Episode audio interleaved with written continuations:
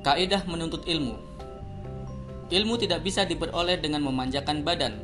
Pesan Yahya bin Abu Katsir dalam Sahih Muslim. Saudaraku, apa yang bisa kita tangkap dari pesan itu? Apa yang mampu kita rasakan dari pesan itu? Apa yang dapat kita simpulkan dari pesan itu?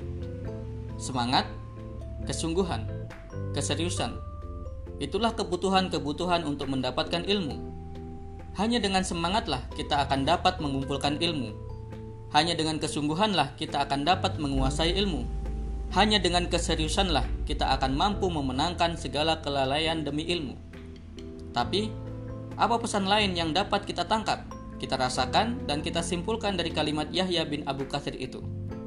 Usaha, kerja keras, jerih payah, itulah tantangan-tantangan dalam proses mendapatkan ilmu harus ada usaha terus-menerus jika kita ingin mengumpulkan ilmu, dan itu tidak mudah sebab ada batas kebosanan. Harus ada kerja keras terus-menerus jika kita ingin menguasai ilmu, dan itu tidak mudah sebab ada batas kelelahan. Harus ada jerih payah terus-menerus jika kita ingin memenangkan segala kelalaian demi ilmu, dan itu tidak mudah sebab ada batas kelemahan.